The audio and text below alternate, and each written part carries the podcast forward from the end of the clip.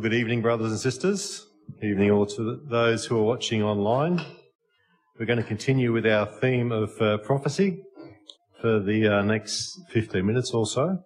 Um, well, we just heard about um, when Jesus was asked the question in, um, was it Matthew 24, about what shall be the signs of his coming, and how he went. Um, Brother Jacob just went through a lot of the signs that were given, were spoken at the time. Jesus said.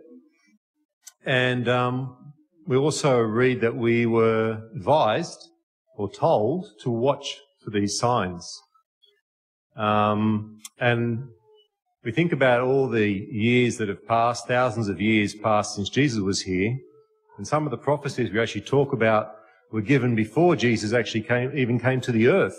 You know, um, 600 years uh, before Jesus arrived.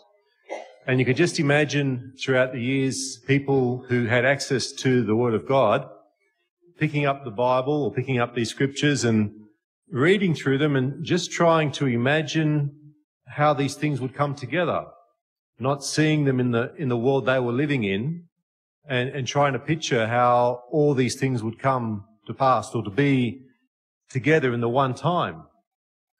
And um, scripture up here in Daniel is sort of written in these ways. It's sort of saying, well, these things will come. It's not now, but there will be a time where it'll be all coming together. And we live in a time where we can actually see these things. That um, all throughout these thousands of years, anybody who would have got into the prophecies of the Bible wouldn't have been able to say. So you can now see how it's now in this in the world that we live in. But we can say that. Basically, for the last 100 years, these things have been moving into place. And it's plain to see. As clear as the nose on your face, they would say. So we've heard briefly mentioned last night the uh, doomsday clock. Those who are familiar with this, um, the this was made during the Manhattan Project. The scientists who created the atomic bomb and uh, it's been moved back and forth throughout, um, you know, since then. But um, recently, they've moved it to the closest to midnight uh, that it's ever ever been. And um, I sent this um, little news clipping to uh, the pastors actually during we have our WhatsApp group, and I put it on the WhatsApp group. And um, I got a reply from one of our pastors. Uh, he said, "Yes," he said, "the closer it is to midnight." The more sleepier people are. And um, it's sort of, I don't know, I would a bit of a paradox to see that even though so many of these things are coming together, somehow the preaching of these things, um, in some cases, makes people be more uh, ignorant to them, and to sort of more to put them to one side and just to wave them away. So we have this incredibly exciting time on the one hand, where there's excitement that Jesus Christ could return anytime soon. And on the other side, we've got, um, I don't know, this really sort of relaxed view about all these things and people just trying to get on with their lives and not really paying too much attention to this. A bit like the time of Noah, which of course was also uh, a time of destruction in the Bible, uh, where many people were lost and only a few were saved. And that's where we want to be. And also we want to bring others along to that point where they can be saved as well. When Jesus said to watch for these signs, well, where can you watch for these signs? You're probably going to read the news. And of course, news is an interesting business. Not that I'm in it, but um, there's all sorts of, you know, uh, views that are being put there and conspiracies and misinformation. But it's the place where we need to go to see what's happening in the world. And I've got a few newspaper articles here one is from the Hungarian president, Orbán Viktor. You might have heard of him. Uh, Hungary's placed in a very precarious place in Europe, you know, between the West and the East. And uh, this article is, these, these articles are just from this week, I think, most of them. I think this is from the 31st of March, 2023. And um, well, you can read it here, but I'll just read it out maybe for those online as well. It says, when Europe and American leaders say that if this continues, we could end up in Third World War, in the Third World War, talking about the war in Ukraine, It seems incredibly exaggerated at first, right? But it says from where I work and from where I see these events, this is a, this, uh, this is a real danger at this moment. Okay. Um, and there's many communicate, many news articles you could read along the similar lines. And the question is really, do we believe this can happen? Is this a real possibility? You know, what we would refer to as the Third World War, or really it means the end of the world. And if we would ask this question to other people, we would get a variety of responses. We'd say some people would say no. Some people would say yes. Some people would say maybe. Some people would say definitely. And I suppose if we ask ourselves this question as well, um, you know, we would uh, hear our own response. What do we think? I think def- I think it's definitely going to happen. Um, the prophecies, what's going on in the world, it's so clear. You couldn't have made this up. You couldn't have thought 2,500 years ago to talk about something which is happening today in our world. How would you have known how any man or woman would have been able to make anything like that up at all? It has to be, you know, God behind it all. God, uh, who, who given us these warnings to see that this is going to happen. So this is going to be a, actually a video. This is from a German news channel called, uh, what's it called again? WDW. I don't know what it is in German. Deutsche. Yep. Okay. I don't know what the W stands for. Volkswagen, maybe. Um, and just to sort of see a little bit how, you know, how these things are being communicated on our news. So hopefully you can all hear it and it all goes well. Nuclear weapons are at the top of the agenda in talks between the leaders of Russia and Belarus. Belarus Belarusian leader Alexander Lukashenko is in Moscow for a second day of meetings with Russian President Vladimir Putin. The two are expected to focus discussions on plans to station short-range tactical nuclear weapons on Belarusian soil. The plans have drawn international condemnation, and the Kremlin says Belarusian forces are now in Russia for training with the weapons. Belarus's authoritarian leader Alexander Lukashenko said the nuclear weapons weren't just for show. The Ukrainians believe that they will win. This is nonsense. It is impossible to defeat a nuclear power. If the Russian leadership realizes that the situation threatens the collapse of Russia, the most awful weapons will be used. The United Nations Disarmament Affairs Chief has warned that the risk of nuclear war in Europe is higher than at any point since the end of the Cold War. And that's something that we actually do hear quite a lot. Um, the risk of nuclear war is higher than what it, it ever has been. Um, we have to understand, I suppose, that after the Second World War, where nuclear weapons were used for the first time, there were a lot of treaties. Um, three, two or three really significant treaties came into being, signed during the Cold War um, from the USSR and and uh, the, the United States of America. And these treaties put, you know, we call them arms control, and it's not by chance we call them arms control because they put some sort of control on how many weapons were being developed, what type of weapons were being developed, how far they could project these weapons, you know, uh, throughout uh, air, uh, how far they could travel. And um, these treaties have been abandoned basically in the last, um, well, five to ten years. Uh, one significant treaty, the INF Treaty, was abandoned by the United States. And um, with this now, what we're seeing is that again, there is the possibility to really um, create uh, new weapons and to carry them further and to make them harder to be uh, detected and to be shot down if they were, were actually used.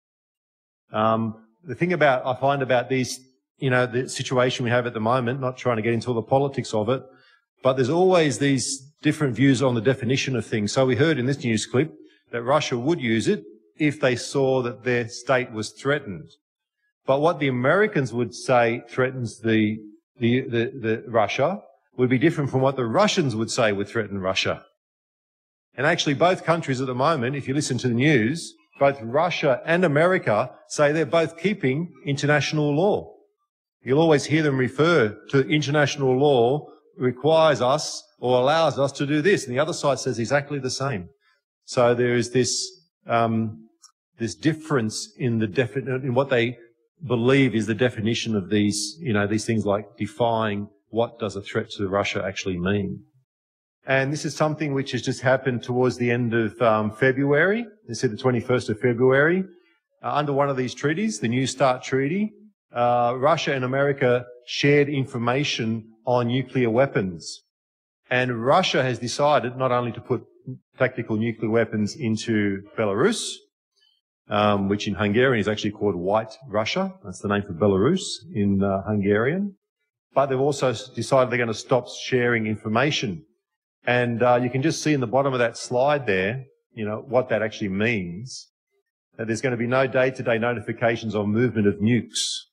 So this they was they were sort of required to report before, whether they did or not all the time, who knows? But at least there was an official requirement that they do. They would be uh, they would exchange information on nuclear stockpiles. So under the New START treaty, both Russia and America were limited to 1,500 nuclear weapons each. That sounds still quite a lot. But under the Cold War, they were up to like 10,000, 11,000, 12,000 each. So 1,500 was actually quite a big reduction.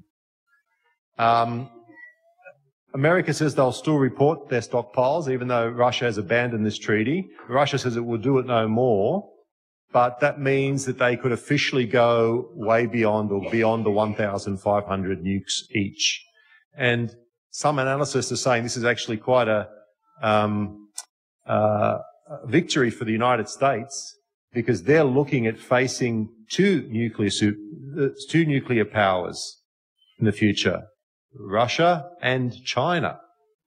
So for the, the, Americans, it actually would make sense if they would increase their nuclear stockpile to be able to deal with both at the same time. But that's gone away. But the one I've highlighted here in the bottom is that um, there's going to be restricted information on missile launches. So what that actually means now is that before, if say Russia was going to test a nuclear missile or missile capable of carrying a nuclear warhead, they would inform the Americans. So when the Americans detected this, they would see it flying through the air and they said, oh, it's okay. It's only a test.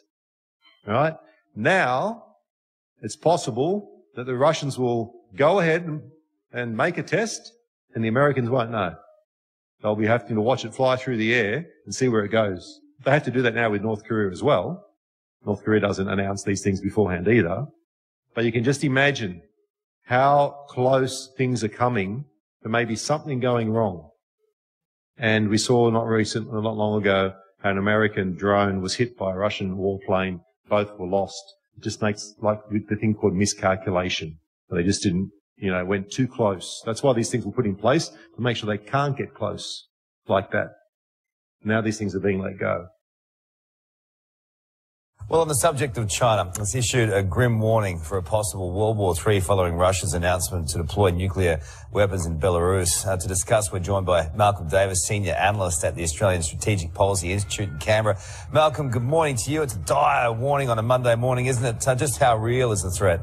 Look, I think it is a concern. Uh, we're in the most dangerous period in really human history since the end of the Cold War with the Russia, Russian invasion of Ukraine. And Moscow keeps on rattling their nuclear sabers. So they seem to be content to drive up the tensions. And the risk is that at some point, uh, Putin, in facing defeat in Ukraine, could actually think about using them. So I think the Chinese warning is directed mainly at Moscow, basically saying to Putin, don't even try and think about it. So what happens if Russia continues down the path though? That um, was from last Monday. So that was actually this week, Monday, um, that, that news clipping. China, of course, seeing these things, um, seems to be warning Russia, look, don't think about it. right? Um, now, how does the other side think? We get a lot of our, of course, our news through the Western media. Uh, when I was living in Hungary, I had the privilege of seeing a lot of the news from maybe uh, not so filtered news from the other side. But uh, this I picked up just during the week as well. Um, this was a, a talk show on, on, on Russian television talking about this new weapon that they've got. Apparently there's it's a weapon like the Americans don't have this, what's it called? Thermobaric missile? They come up with some really good names, don't they? Uh, for these weapons. Um, that's what that one's called. And you can just see this bit underlined here in red from a, a Twitter, tw- uh, Twitter, Twitter tweet. Is that what they call those things? Um, it says, God has chosen Russia to be the weapon of his judgment. That was uh, mentioned by this um, this state TV presenter there. Which sort of maybe shows you they're not thinking like us. You know, we're sort of thinking in this way and we sort of think this is logical and, you know, that, but I suppose I've never traveled to Russia. I've been to Ukraine a number of times, but when you actually go to a place, you actually get a sense of how they think. And something like this gives us a little bit of a, an insight, maybe. Could they really believe this to be true? That somehow they're, they're bringing God's judgment upon the world? And of course, I'm not going into the prophecies tonight about, um, you know, um, all the ins and outs of it because there's no time, but it's just um, wanting to show um, some of the things which are happening now, which seem to really fit into the prophecies about, you know, Russia coming down on Israel, etc. And this is something I actually picked up last year. If you Google this, uh, I did it last night. I only find two sites that actually report this. One is, the, one is this one. This is the Times of Israel. And one is another site reporting what the Times of Israel reported. So I don't find this in any of the Western media. Give it a go. If you do, send it to me. But this was just some sort of little piece of news, which doesn't sound really all that interesting um, at first. But it's just saying that American personnel who serve in the armed forces are no longer allowed to travel to Israel for non-official reasons without permission. So we've got all this talk about what's happening in Ukraine and Russia, but I think what's important is to see that what this is doing to the world, it's forging new alliances, it's allowing the arms race to be, um, you know, to pick up again or to start again. Um, but we're not hearing much about Syria, what's going on in Syria. We're not hearing about much about what's going on in Israel, except for the protests that have been recent. But there, as you as you would know, there are around 80 to 90,000 Russian troops stationed in Syria. The prophecies talk about this great League of Nations coming down on Israel. Um, the pretense for the Russians going into eastern Ukraine was that there's a Russian minority who need protection. And in Israel, I um, tried to see, I tried, asked Pastor Graham last night if he knew his uh, information. Uh, in Israel, there's a population of 7 million people, roughly, and from that 7 million, 900,000 are actually um, from Russian origin. There's a, there's a minority also of Russians living in Israel. They got troops just across the border. We're trying to see, you know, what would trigger this, how they would come down upon Israel. But the Americans gave this excuse that it's because of COVID. They had to put this region into a new category, and that's why they can't travel there without permission. But by this time, COVID was not really such a big deal um, to maybe have to, um, you know, require this from their guys from their for the guys and girls from the armed forces to have permission to travel there for non-official reason. Okay. And it's not just about war. Uh, the signs of the times, of course, were a number of other things. One of them was mentioned with earthquakes. This is a tweet which I have for you just now is uh, came the day that the uh, first earthquakes hit Turkey and Syria. This lady, um, I think this lady is actually the niece, so her, her aunt's in, in Turkey, and she was sent this message and she tweeted it but it just says, you know, that we woke up as if it was Judgment Day. and, um, you know, all the stuff that was happening there around them during those earthquakes. Well, brothers and sisters, one day people are going to wake up just not like it's Judgment Day, but it will be Judgment Day. And, um, you know, that's what we're preparing for. And we're wanting to preach to others. Um, I think maybe just a testimony I'd like to share at the end of all this, because, you know, what's the reason for us, you know, talking like this and bringing these things to our attention is, um, to be able to talk to others about it, to be convinced ourselves, but to also to spread the word. You know, the Lord is returning. And there is a bit of a stigma with that. No one wants to be seen like an old crazy person talking about the end of the world, uh, all the time. And you know, that's exactly the way they would have looked at Noah. And um, we want to be able to present this to people, you know, in, a, in, a, in the best way that we can. But in Hungary, um, we had, um, when the assembly started in Hungary, we had our first generation of young people. And um, one of the girls that was in this generation, a sister called Armida, she actually left the fellowship when she was in her teenage years. And, um, you know, we, um, the family still continued. Her parents still came. Her brother still came for a time and, and also her other sister who's still in the fellowship. Dorina. and she was out in the world. Um, you know, we didn't really know what was happening with her. We didn't follow, of course, anymore how her life was going.